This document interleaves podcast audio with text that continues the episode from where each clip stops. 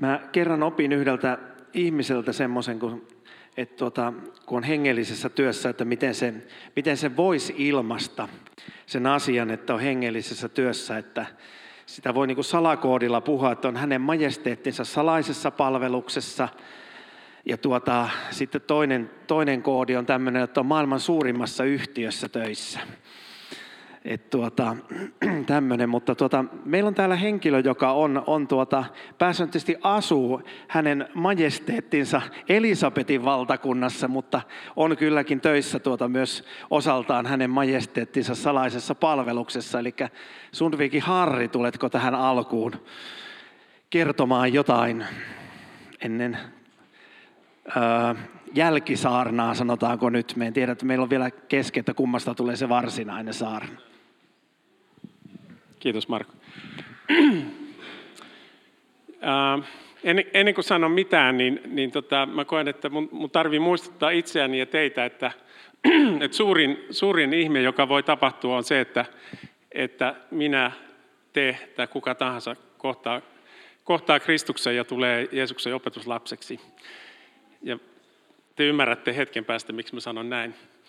Tuota, Tämä tapahtuma, josta mä halusin kertoa, niin tota, sen konteksti on tuossa keihäänheiton ulottuvuudella, kiveheiton ulottuvuudella toimistolla, toimistolla, jossa mä saan olla työssä. Ja tuota, mä käytän nimiä, jotka ei ole henkilöiden nimiä ymmärrettävistä syistä. Ää, Antti, joka on mun tiimissä, tuli mun luo perjantai-iltapäivänä neljä viikkoa sitten ja sanoi, että mun vasen silmä on, on tota, ei toimi. Mä en näe mun vasemmalla silmällä. Me oltiin siinä toimistoporukalla, siinä oli vähän hämmennys, ja tuota, että mistä on kyse.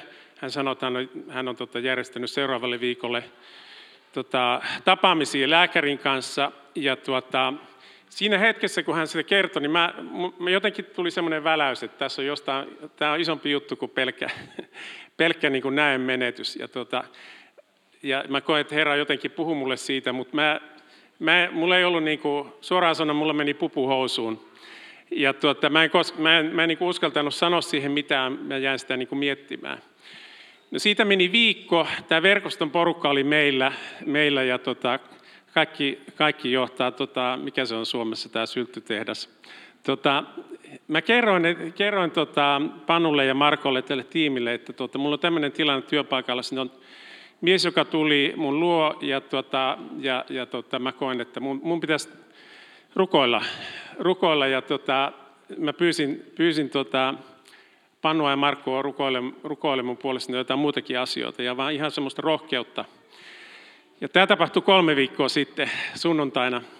No sitten menee kaksi päivää tiistaina, me oltiin tuossa toimistolla ja tota, tää, tää, tota, mä käytän hänestä nimeä Antti, tulee siihen toimistolle ja sanoo, että nyt hän on tavannut kolme lääkäriä, hän on tavannut kätilön, hän on tavannut hammaslääkärin, ei, tämän mä vähän liioittelen.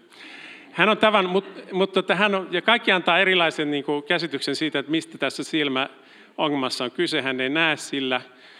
Ja tuota, niin niin, hän tuli vähän niin kuin neuvottamana. Hän tulee mun siihen toimistotilaan, mun toimisto on siinä nurkassa ja se on, siinä on semmoinen muovi tai ikkuna niin, että kaikki näkee, näkee tuota, siinä on koko määrä ihmisiä, jotka kävelee sitten ohi. Mä, hän, mä sanon hänelle sitten kaksi asiaa. Mä sanon, että mulla on semmoinen ymmärrys, mä olen 40 vuotta lukenut raamattua ja tota, yrittänyt oppia tunteen, miten Jeesus eli ja miten Jeesus e, kehotti elämään, niin mulla on semmoinen ymmärrys, että Jeesus parantaa edelleen tänään.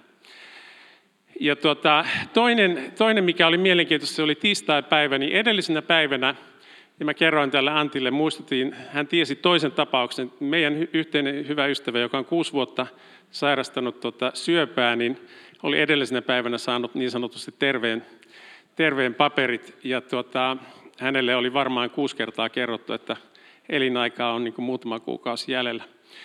Hän oli tosiaan tässä merkityksessä ja ihan lääketieteellisesti parantunut. Toinen, mistä mä kerroin Antille, oli Matti-niminen henkilö, joka mä olin oppinut tunteen mun asiakkaana edellisenä vuonna. Hänellä oli toivottu pitkälle levinnyt tuota, ihosyöpä, ja tuota, itse asiassa edellisellä viikolla niin mä tiedän että, ja kuulin, että hän oli yhtä lailla tota, saanut terveen paperit. No mä kerroin Antille, että tota, mulla, mulla, on ollut aino, mulla on ollut etuoikeus tota, olla näin miesten elämässä mukana, rohkaista ja rukoilla heidän puolesta. Mä tiedän, että mä en ole ketään parantanut, mutta mulla on edelleen se ymmärrys, että sillä on jotain merkitystä ollut, että Jeesus on niin kuin, näin miesten elämää koskettanut. Niin sen tähden mä halusin rukoilla sun puolesta. Ja tota, ihmettelin itsekin, kun sen sanoin, että, tota, että tota, sanoinko semmoista, joka ei, mene niin hyvin, ei tule hyvin otettua vastaan. No se, Antti vähän mietti sitä, se katsoi vähän taakseen, se nosti kaulukset ylös, katsoi sinne taustalle. Enkelit oli sieltä kaikki ihmiset poistaneet, se oli täysin tyhjä se käyttävä. Niin tota, mä ehdotin, mä sanoin, että mä, mä tykkään rukoilla silleen, että mä pistän kädet, käden niin kuin sen henkilön päälle, jonka puolesta mä rukoilen. Ja mä olin sitä tekemässä, kunnes se Antti pysäytti ja se sanoi, että nyt tässä täytyy, sun täytyy tietää se, että mä en kuulu kirkkoon. Mä oon käynyt viimeksi pikkupoikana kirkossa ja en ole ikinä kirkollisveroja maksanut. Ja mä sanoin siihen, että sä oot hyvässä seurassa, koska kun mä raamatusta luin, niin joka ikinen ihminen, jonka puolesta Jeesus rukoili, niin tota, sikäli kun mä voin nähdä, ei ne kirkollisveroja maksaneet, enkä mä ihan varma, oliko ne edes käynyt kirkossa, mutta ne kaikki parantuivat.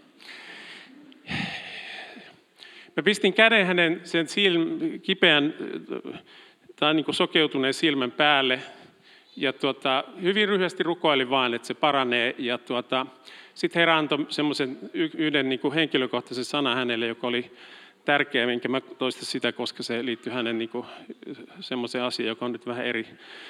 Mutta tuota, sen verran mun täytyy sanoa, että hän on tota, reservin tota, majuri, hän on kohtuullisen niin jäyheä mies, jos näin saisi sanoa. Tuota, sen minuutin jälkeen, kun mä olin rukoillut, hänellä oli vedet silmissä, mutta me ei puhuttu siitä mitään. Hän lähti suun, omalle suunnalle ja mä lähdin omalle suunnalle. Sitten me ei oltu kahteen viikkoon. Hän on matkustanut, mä oon matkustanut.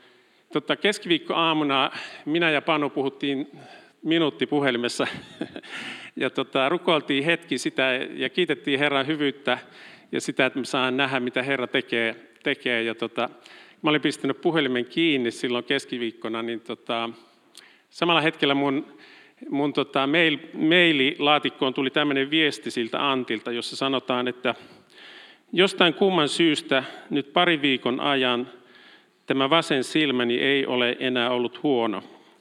Tapasi, tapasi olla päiviä, jolloin silmä oli pelkkää sumua, ja ne päivät ovat jääneet nyt kokonaan pois. Edelleen se on joskus hieman samea, mutta ei se enää häiritse. Tiedä sitten, mitä tässä on tapahtunut. Kol- kolme pistettä. Okay.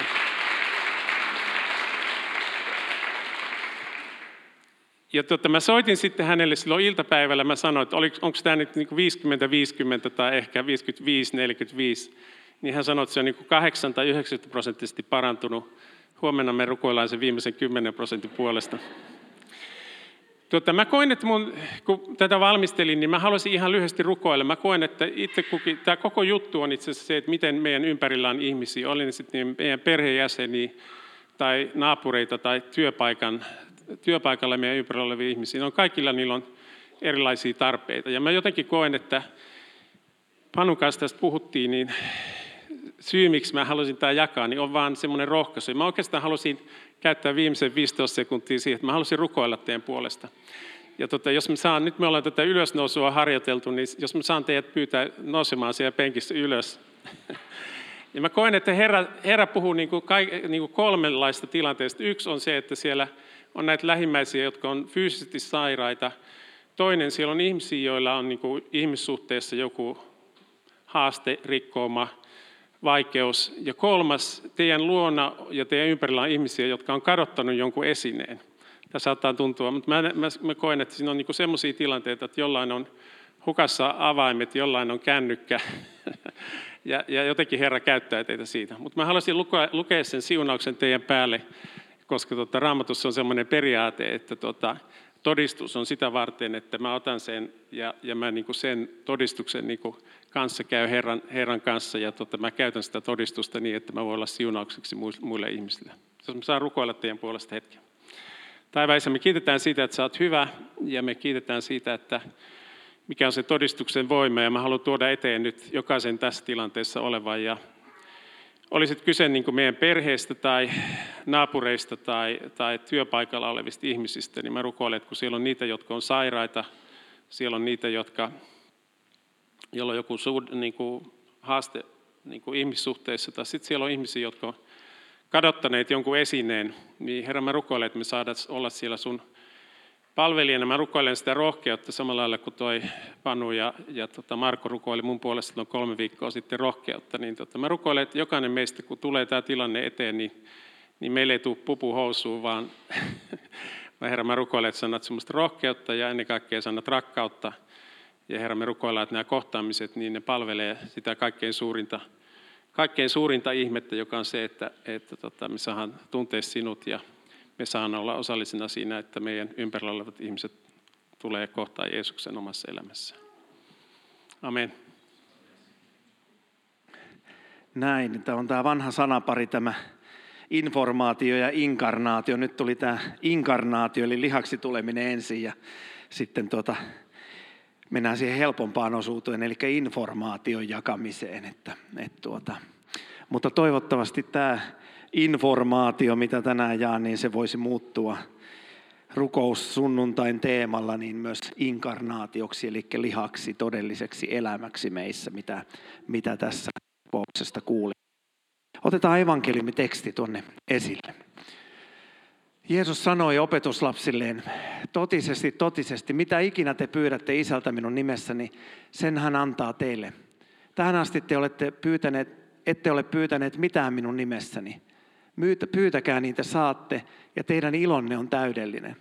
Olen puhunut tästä teille vertauksin. Tulee aika, jolloin en enää käytä vertauksia, vaan kerron teille avoimesti kaiken isästä. Sinä päivänä te esitätte pyyntöni minun nimessäni, enkä minä enää sano, että käännyn isän puoleen teitä auttaakseni. Rakastahan isä itse teitä, koska te olette rakastaneet minua ja uskoneet, että olen tullut Jumalan luota. Isän luota minä olen lähtenyt ja tullut ja nyt minä jätän maailman takaisin isän luo. Opetuslapset sanoivat, nyt sinä puhut selvin sanoin, et enää vertauksin. Me ymmärrämme nyt, että sinä tiedät kaiken, eikä sinun tarvitse odottaa, että joku kysyy, miksi me uskomme, että olet tullut Jumalan luota. Nyt te kyllä uskotte, sanoi Jeesus. Tulee aika, ja se on jo nyt, jolloin te joudutte hajalle, kuka minnekin, ja jätätte minut yksin. Yksinen silti jää, sillä isä on minun kanssani. Olen puhunut teille tämän, jotta teillä olisi minussa rauha. Maailmassa te olette ahtaalla, mutta pyytäkää rohkeina, minä olen voittanut maailman. Me elämme aikaa, jos ajatellaan näin niin kuin kirkkovuodessa, pääsiäisen ja helluntain välissä. Me tiedämme, mitä pääsiäisenä tapahtui. Meillä on käsitys siitä, niin oli opetuslapsillakin käsitys siitä, mitä pääsiäisenä tapahtui. Ja heillä oli aavistus siitä, mitä helluntaina tulisi tapahtumaan. Mutta Jeesus halusi muistuttaa jostakin tärkeästä asiasta kuitenkin tässä välissä heille. Ja se oli se, mitä hän on koko toimintansa ajan yrittänyt juurruttaa opetuslapsiin se, että he eläisivät yhteydessä häneen. Jeesus oli siinä mielessä, jos joku tietää vanhan hyvän järjestön 4H-kerho tai 4H-järjestö, jonka tunnus on harkinta, harjannus, hyvyys, hyvinvointi suomeksi, niin Jeesus oli tämmöinen 4H-kerholainen. Hän yritti opettaa tekemällä itse ja opetuslapset seurasivat perässä. Ja ennen kaikkea Jeesus halusi opettaa sitä, että opetuslapset osaisivat pitää yhteyttä Jeesukseen, elää hänen kanssaan. Se oli se tärkein opetus. Ei niinkään se, että osataanko me lukea, lukea tuota kirjoja oikeinpäin vai väärinpäin, tai kirjaimia oikeinpäin tai väärinpäin, tai tehdä jotakin asiaa näin tai noin, tai miten meidän tulisi kahden tuhannen vuoden jälkeen tästä hetkestä tehdä joku asia. Vaan se tärkein asia oli se, että me osaisimme elää Jeesuksen kanssa yhteydessä. Ja se on se rukouksen syvin asia, että me eläisimme suhteessa, me osaisimme elää suhteessa. Se on se, millä on merkitystä tässä kristikunnassa. Se on se, millä on merkitystä meidän hengellisessä elämässä, että me elämme, osaamme elää suhteessa. Jos me haluamme olla vaikuttamassa tähän yhteiskuntaan, tähän kirkkoon, tähän maailmaan, naapureihin, ympäröiviin ihmisiin, niihin, jotka ei vielä tunne Jeesusta, niin ainut asia, mitä meidän pitää tietää siitä on se, että meidän tulee elää suhteessa Jeesukseen Kristukseen. Ja se tapahtuu rukouksen kautta. Jos me ajattelemme meidän hengellistä elämää, meidän uskoon tuloa, jos käytetään sitä termiä, sitä hetkeä, kun me olemme löytäneet Jeesuksen Kristuksen elämään, niin sehän on lähtenyt rukouksesta. Me olemme sanoneet Jumalalle jotain. Me olemme sanoneet Jumalalle tahdon. Me olemme ymmärtäneet, että Jumala puhuu meille ja kutsuu meitä lähellensä. Ja oikeastaan tässä on usko lyhykäisyydessään. Tässä on rukous lyhykäisyydessään. Ja jos ajatellaan rukousta syvimmillään, mitä rukous on, niin rukous syvimmillään on Jumalan puhetta ihmissydämessä. Raamattuhan kehottaa meitä oikeastaan kahdenlaiseen rukoukseen. Meidän tulisi rukoilla hengellä, hengessä ja meidän tulisi rukoilla ymmärryksellä. Ja suurin osa meidän elämämme rukouksesta pitäisi olla sitä, että me rukoilemme hengessä. Me rukoilemme jatkuvasti. Ja jos me ymmärrämme rukouksen oikein hengessä, että se on koko meidän hengellinen elämä, koskaan tule semmoista oloa, että mikki pätkii ja niin poispäin, vaan meillä ei koskaan tule semmoista oloa, että rukous on raskasta tai se on taakka tai se on joku suoritus, mikä meidän tulisi suorittaa, vaan rukous on jotain sellaista, mitä me olemme.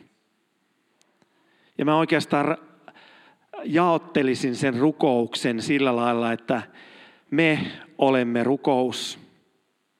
Se on sitä hengessä rukoilemista. Me olemme rukous kokonaisuudessaan. Ja se, kun sanotaan, että meidän tulee ymmärryksellä rukoilla, niin se on sitä, kun me rukoilemme. Eli meidän elämässä tulisi, meidän hengellisen elämän tulisi rakentua sen pohjalla, pohjalle, että me olemme rukous ja me rukoilemme. Eli me elämme tällaista elämää, jossa me elämme hengessä ja toisaalta me elämme ymmärryksessä, jossa me rukoilemme ja me rukoilemme ainoastaan sen tähden, että me osaisimme olla rukous tälle maailmalle. Osaisimme kokonaisuudessaan olla rukous. Mä löysin tota, vanhan, vanhan kirjan, tai ei tämä nyt hirveän vanha ole, mutta Karassana on tämä varmaan joskus 80-luvulla painanut. Tuota mainostetaan nyt Karassanaa, kun täällä on kaikenlaisia Karassanaankin liittyviä ihmisiä paikalla niin tuota, mä löysin oikeastaan täältä hirveän hyvän määritelmän siihen, mitä, mitä se hengessä rukoileminen on, minkälaiseksi meidän rukouselämän tulisi kasvaa, minkälaista sen tulisi olla.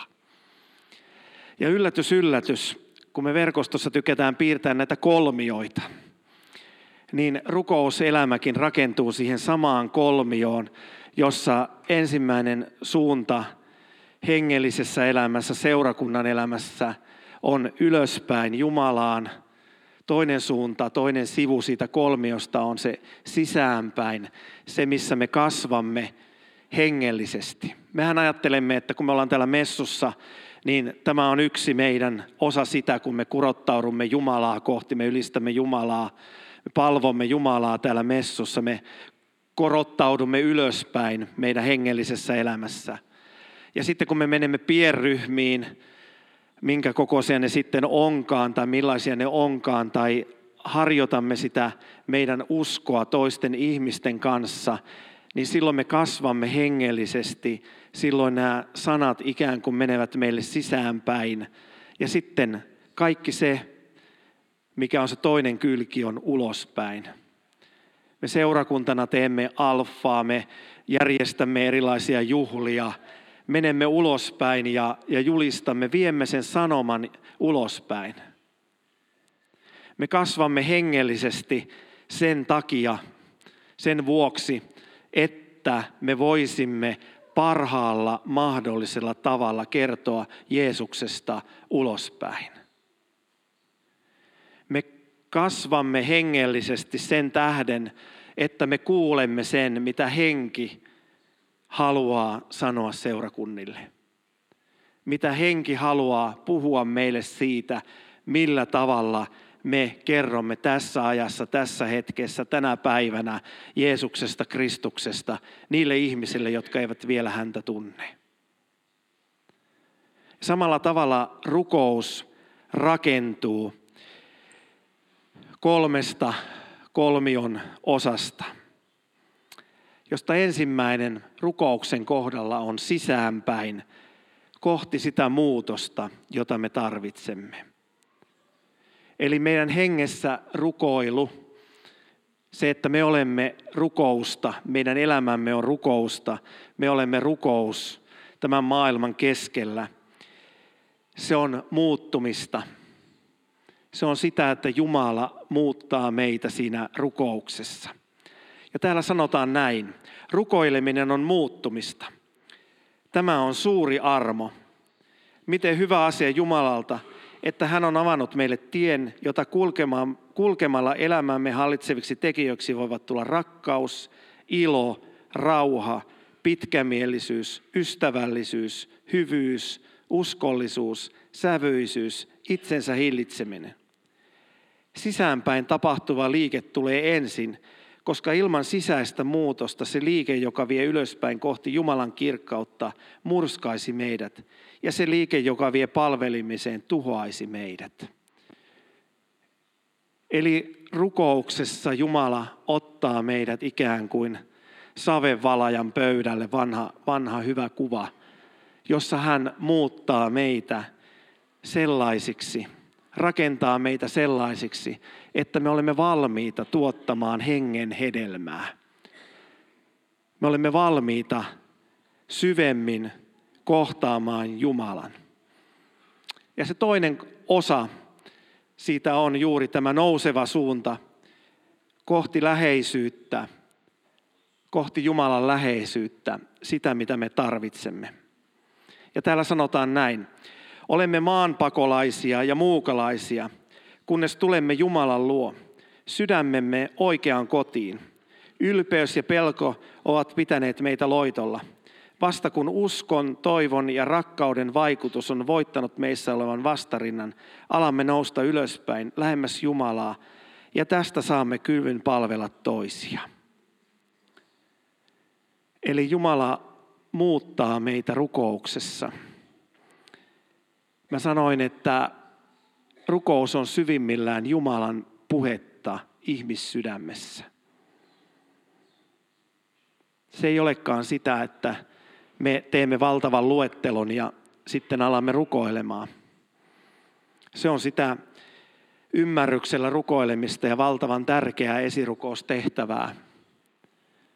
Mutta syvimmillään rukous on juuri sitä, mitä tapahtuu meissä sisäisesti, kun me alamme muuttumaan. Ensin Kristuksen kuvan kaltaisuuteen ja sitten kohti lähemmäs Jumalaa – ja ainoastaan tämän kautta me kestämme olla lähellä Jumalaa. Jumalaa, joka ei olekaan se vanhan testamentin tuomitseva, ärjyvä Jumala, jollaiseksi me helposti hänet muodostamme, vaan Jumalaa, joka on rakkaus, joka on hyvyys, joka on meidän toivomme, joka on kaikkea sitä, mitä me haluamme. Mä vilkaisen tuonne yhteen penkkiin, sieltä on yksi neiti hävinnyt, niin mä voin kertoa tämän tältä aamulta. Semmoisen hetken kotona, kun lököttelin sohvalla vähän puolivointisena ja, ja tuota, sitten nuorimmainen tyttäreni tuli sinne kainaloon ja puski ja puski sinne kainaloon koko ajan aina vaan syvemmälle ja syvemmälle ja syvemmälle ja sitten veti sitä villapeittoa siihen meidän päälle ja, ja tuota, mä jotenkin ajattelin, että tämä on niinku ihanaa. Mä koen jotenkin ne hetket aivan ihaniksi. Siinä on isä ja siinä on lapsi. Ja tällä tavalla Jumala haluaa ikään kuin meidät vetää syliinsä rukouksessa, meidän hengellisessä hengen rukouksessa elämää hänen kanssaan. Vetää meidät niin lähelle häntä, että me uskallamme sanoa, että Jeesuksen nimessä minä pyydän tätä asiaa. Me olemme niin lähellä häntä, että me voimme sanoa, että Jeesuksen nimessä.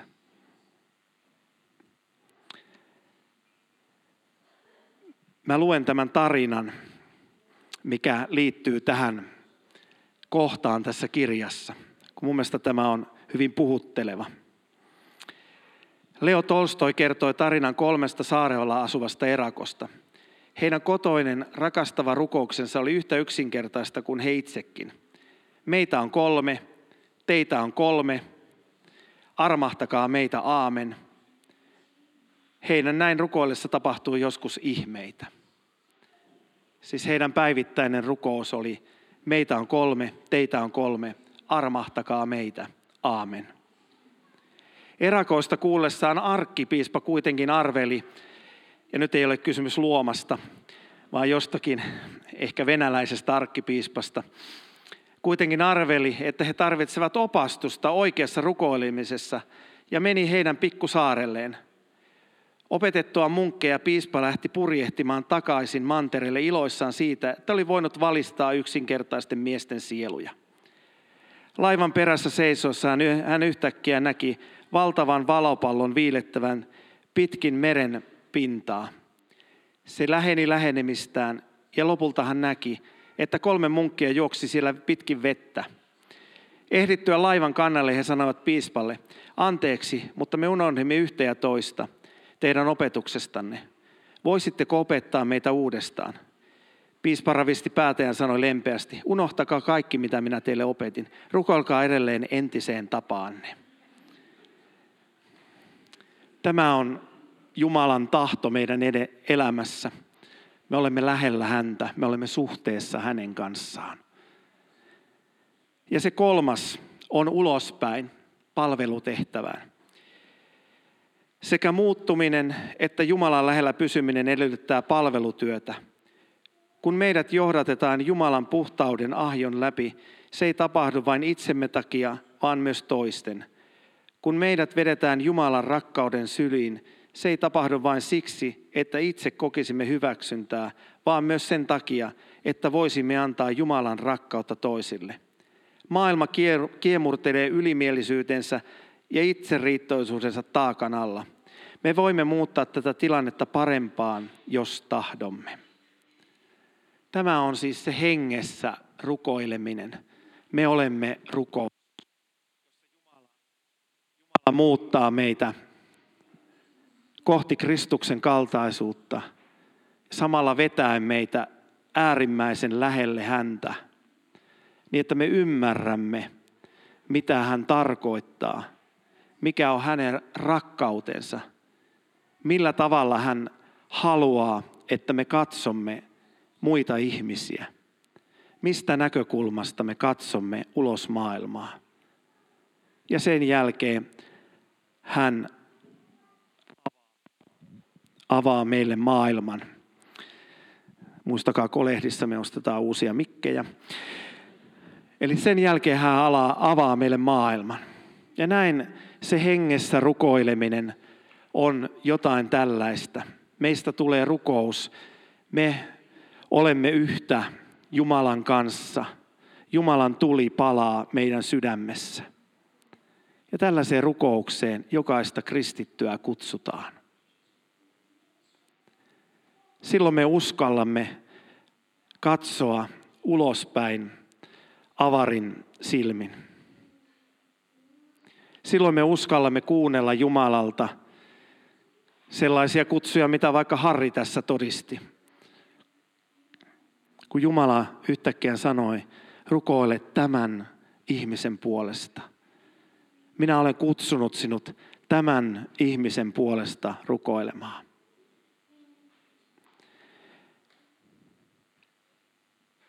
Mulla oli viime viikolla kokemus juuri tällaisesta hetkestä, kun tunnistin erästä vähän kalliimmasta autosta. Ei se sen takia, että se oli kallis auto, niin mulle merkinnyt mitään, mutta mä tunnistin erään henkilön tuossa kadulla, että kuka sitä autoa ajaa. Ja huomioin, että, että sitä ajaa yksi, yksi semmoinen henkilö, joka paljon on julkisuudessakin. Ja kun mä tunnistin sen, niin mä kuulin sisälläni se, että tässä on henkilö, jonka puolesta sinut on kutsuttu rukoilemaan. Ja tästä hetkestä on seurannut hyvin mielenkiintoinen keskustelu tämän ihmisen kanssa, koska ää, sanoisinko näin, että vaimoni kauhuksi minä esittäydyn aina kaikille ihmisille ja tuota, niin poispäin. Vaikka se olisi kuinka ventovieras, niinpä minä menin esittäytymään ja, ja, tuota, ja, ja kertomaan kuka olen ja niin poispäin. Ja, ja tuota, tästä, tästä sitten lähti mielenkiintoinen keskustelu, joka jatkuu edelleen. Ja oleellista siinä on se, että Jumala sanoi, että tämä on henkilö, jonka puolesta sinut on kutsuttu rukoilemaan. Mä ajattelen, että en tiedä osaanko millään lailla olla esimerkki asiassa, mutta tässä mä koin, että jotain sellaista, mitä mä kuvasin, oli tapahtunut minun kohdallani. Ja tällaista me tarvitaan hengessä rukoilemista, että me olemme rukous koko ajan. Me rukoilemme hengittäen hengessä ja olemme valmiita siihen, minkä Jumala kutsuu meitä siinä rukouksessa. Nimittäin rukoukseen liittyy aina liike. Siihen liittyy aina se, että kun meidät laitetaan rukoilemaan, niin meidät laitetaan toimimaan sen mukaisesti, kun me rukoilemme. Meidät viedään matkalle. Me emme voi olla ainoastaan ihmisiä, jotka sanovat, että minä istun ja uskon, vaan meidät viedään aina matkalle. Ja sitten se meidän järjellinen Jumalan palvelus, se mitä me ymmärryksellä teemme, niin siihenkin Jeesus opastaa meitä. Siihen, että meissä tapahtuisi tätä jatkuvaa rukousta sisäisesti. Ja se meidän ymmärryksellä rukouksen suunta on ainoastaan siihen, että meidän suhteemme Jumalaan syvenisi koko ajan ja meistä tulisi yhä enemmän ihmisiä, jotka olemme rukous tälle maailmalle, jotka olemme rukousvastaus, rukoileva vastaus tälle maailmalle. Meistä tulisi yhä vain enemmän ihmisiä, jotka hengessä vaellamme ja rukoilemme ihmisten keskellä niin, että Jumalan valtakunnan todellisuus saa murtautua tähän maailmaan. Jeesus sanoo, rukoilkaa näin. Ja hän opastaa meille väylän Isä meidän rukouksessa siihen, mitä se järjellinen ymmärryksellä rukoilu on. Koska me emme aina osaa pyytää niitä asioita elämäämme, niin siksi on hyvä, että meillä on joitakin kaavoja, joita Jeesus on opettanut. Rukoilkaa näin. Jeesus hän oli ovella, koska hän opetti juutalaisia.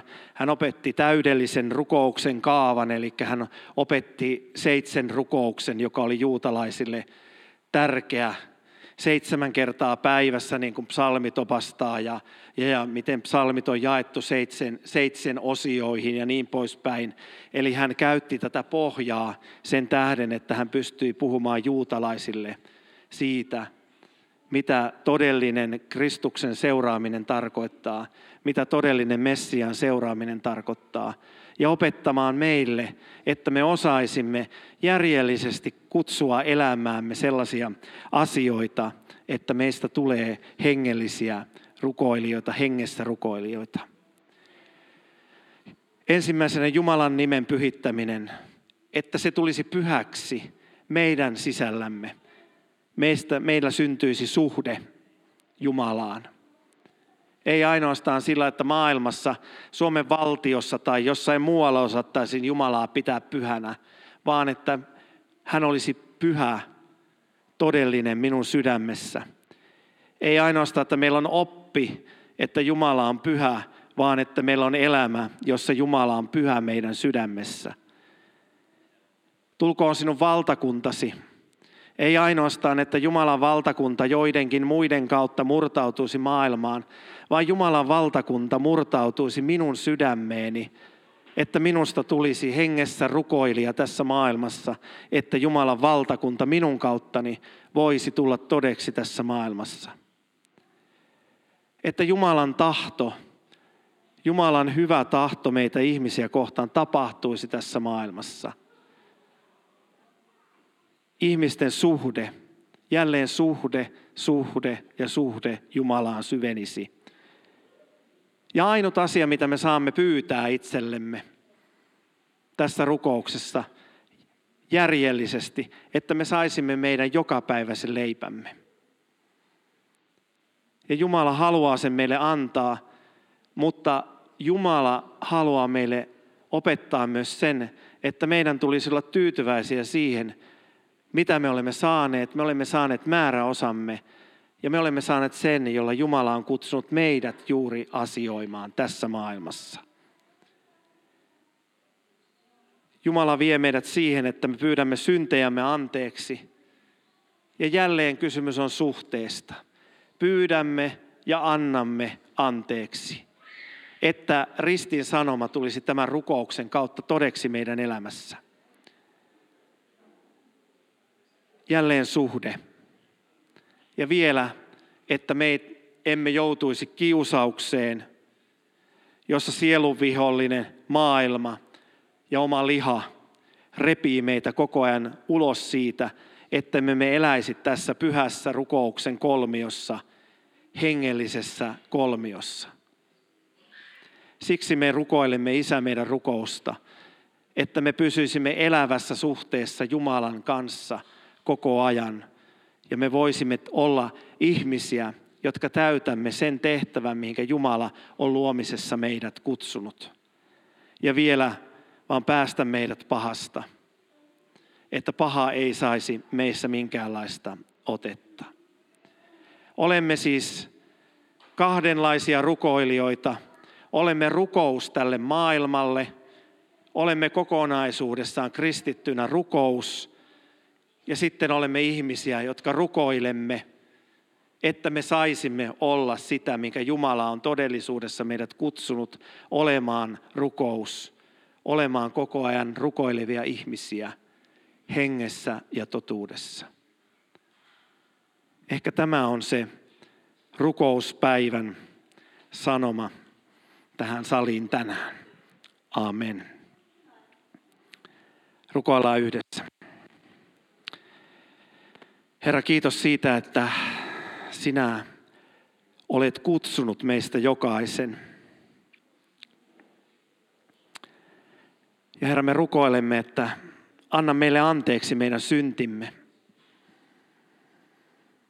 Ja anna meidän olla myös ihmisiä, että me armahdemme muita.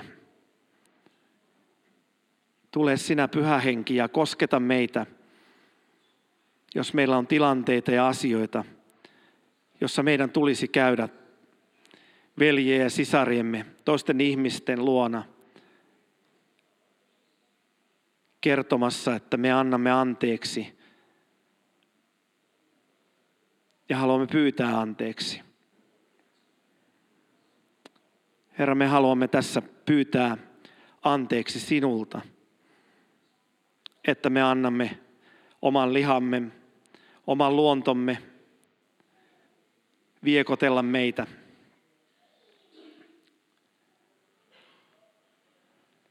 Me emme riittävästi useinkaan vastusta sielun vihollista Jumala sinun sanallasi. Olemme usein velttoja hengellisessä elämässämme.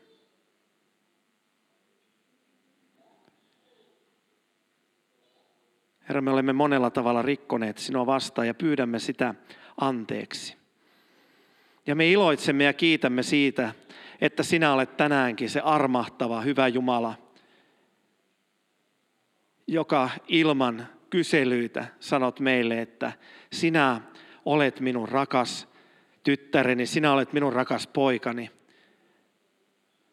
Minä haluan armahtaa sinua. Minä haluan armahtaa sinua ja kutsua sinua syvempään suhteeseen minun kanssa. Minä haluan kutsua sinua elämään pyhässä hengessä. Ja sen tähden me rukoilemme yhdessä, että Herra, täytä meidät pyhällä hengelläsi. Täytä meidät voimallasi, täytä meidät viisaudellasi. Herra, sinä olet kutsunut meitä ja sinä et yhdenkään meistä kutsumista kadu. Sinä et yhdenkään ihmisen kutsumista kadu, vaan sinä olet kutsunut meidät, sinä haluat lähettää meidät. Sinä haluat lähettää meidät tänäänkin sillä tietoisuudella sydämessä, että sinä puhut meidän sydämelle, koska sinä haluat elää niin lähellä meitä jokaista. Kiitos siitä, että se on henkesi kautta mahdollista. Ja siksi me pyydämme, että Herra, täytä sinä meidät pyhällä hengelläsi tänään. Täyteen täyteyteen saakka. Niin, että meistä jokaisesta tulee astioita, jotka vuotavat yli sinun hyvyyttäsi. Ei mitään läpivirtausvesistöjä, vaan astioita, jotka tuvelevat yhä uudestaan ja uudestaan niin täyteen, että sinun hyvyytesi saa virrata meistä yli. Ja me saamme sanoa ja rukoilla sinun läheisyydessäsi, että Jeesuksen nimessä, Jeesuksen nimessä, Jeesuksen nimessä. Ole ylistetty siitä, mitä sinä olet tänään tässä. Amen.